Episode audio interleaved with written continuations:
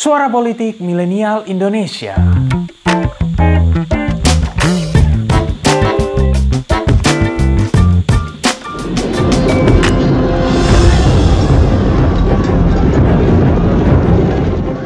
Kisah-kisah epik dari zaman kerajaan memang mewarnai sejarah Nusantara.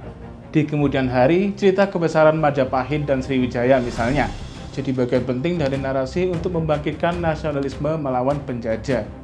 Bukan tanpa alasan, penjajahan terutama di bawah Belanda adalah hal yang mengikat Indonesia sebagai kesatuan. Sementara kisah sejarah di zaman-zaman kerajaan jadi kebanggaan dari masa lalu yang diagungkan sebagai simbol jati diri bangsa. Namun warisan penjajahan masih menjadi hal yang lebih dominan. Ini karena penjajahan adalah bagian penting dari sejarah masyarakat kita, mulai dari budaya, bahasa, sistem hukum, hingga ke persoalan macam korupsi, merupakan warisan dari para penjajah. Nah, tentu pertanyaannya adalah bagaimana kalau Indonesia nggak pernah dijajah? Well, seperti konten-konten Twitter politik lainnya yang ngebahas sejarah alternatif, kali ini kita akan coba jawab pertanyaan tersebut. Seperti apa ya kira-kira jadinya kalau Indonesia nggak pernah dijajah? Inilah jika tak patah dan tak tumbuh.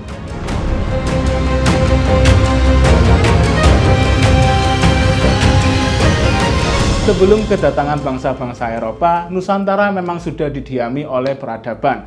Ada yang hidupnya masih dalam bentuk komunitas kecil dalam suku-suku tertentu, dan ada pula yang sudah berbentuk kerajaan, mulai dari kerajaan Hindu-Buddha dan kemudian Kesultanan Islam. Nah, kalau kalian ingat di buku sejarah kita waktu zaman SD, orang-orang Portugis ini sering disebut sebagai penakluk pertama yang berdampak terhadap sejarah Indonesia.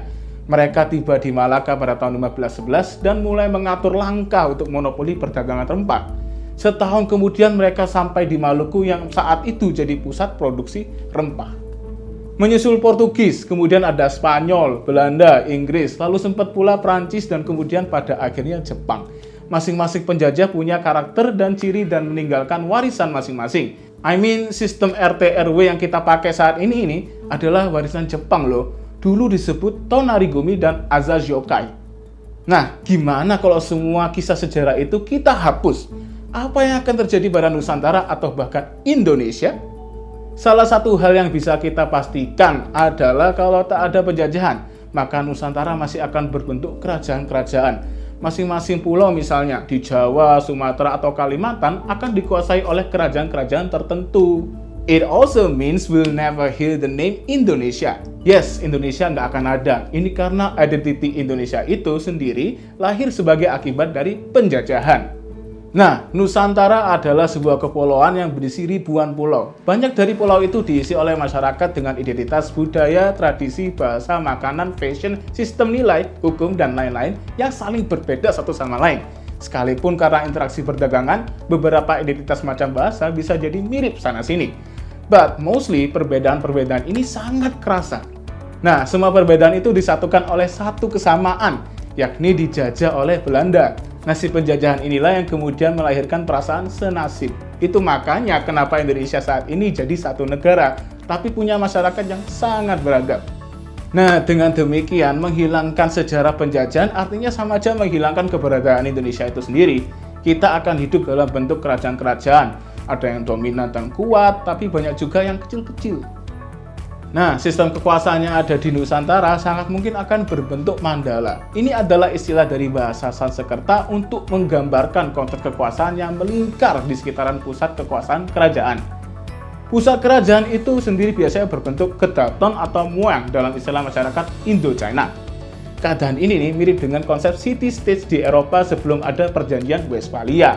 Nah, kalau kalian nonton film-film sejarah Eropa, pasti sering kita lihat kota-kota yang dibangun dalam tembok-tembok besar. Seperti itulah kira-kira. Tapi mas, bisa saja Indonesia tetap ada dengan nama kerajaan utama. Misalnya kayak Majapahit. Well, memang mungkin terjadi ada kerajaan yang jadi dominan dan meluaskan pengaruhnya. Katakanlah Majapahit, tapi harus diakui ikatannya tak akan sekuat apa yang terjadi pada Indonesia saat ini. Sumpah Palapa jelas tidak sekuat Sumpah Pemuda 1928. Kita semua tahu Sumpah Palapa jadi dasar bagi Gajah Mada untuk meluaskan pengaruh Majapahit di Nusantara. Tapi era Majapahit adalah era feodal. Bentuk wilayah yang dikuasai sifatnya bervariasi. Ada yang bentuknya provinsi yang dikuasai bangsawan Jawa, tapi ada juga yang sekedar ditundukkan dan mengakui kedaulatan pemerintahan di Trowulan, serta mengirim upeti tahunan kepada Majapahit. Bahkan ada juga yang hanya sekedar jadi tempat pendirian pos dagang semata.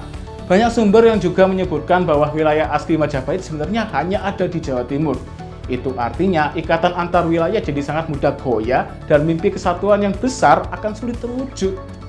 Ini berbeda dengan Sumpah Pemuda 1928. Peristiwa ini menandai tonggak penting Indonesia sebagai sebuah kesatuan. Pesertanya juga mewakili mayoritas daerah di Indonesia. Dan perjuangannya juga jadi representasi niat untuk melawan penjajah dengan nyawa yang jadi taruhannya. Hmm, mungkin nih katanya kayak acara bertukar cawan antara Luffy, Sabo, dan Ace di serial One Piece. Well, anggap aja kayak gitulah ya. Lalu, apakah Nusantara akan lebih maju kalau nggak dijajah? Well, ada dua pandangan yang berbeda soal ini. Sejarawan kubu pertama menganggap Nusantara bisa jadi lebih maju. Ini karena saat belum dijajah Eropa, pusat-pusat perdagangan Nusantara di wilayah pesisir sudah dikenal sebagai kota pelabuhan yang pesat perkembangannya. Tapi, sejarawan kubu kedua justru menganggap Nusantara akan lebih lambat perkembangannya kalau nggak dijajah. Beberapa tokoh macam Benedict Anderson misalnya pernah berpandangan kalau penjajahan melahirkan generasi intelektual Indonesia. Generasi inilah yang di kemudian hari jadi pemikir-pemikir penting yang meletakkan dasar bernegara Indonesia. Well, apa pun itu, setiap kubu punya standpointnya masing-masing. Yang jelas dijajah atau nggak dijajah, kemajuan bangsa dan negara akan selalu bergantung pada pemerintahan dan masyarakatnya. Ya, selama pemerintah dan masyarakatnya bisa kerjasama mewujudkan kemajuan, dijajah maupun nggak dijajah, toh akan sama aja ujungnya. Terima kasih telah mendengarkan episode kali ini. Nantikan episode-episode selanjutnya dan jangan lupa untuk kunjungi pinterpolitik.com untuk dapatkan informasi seputar fenomena politik di Indonesia. See you next time and bye-bye.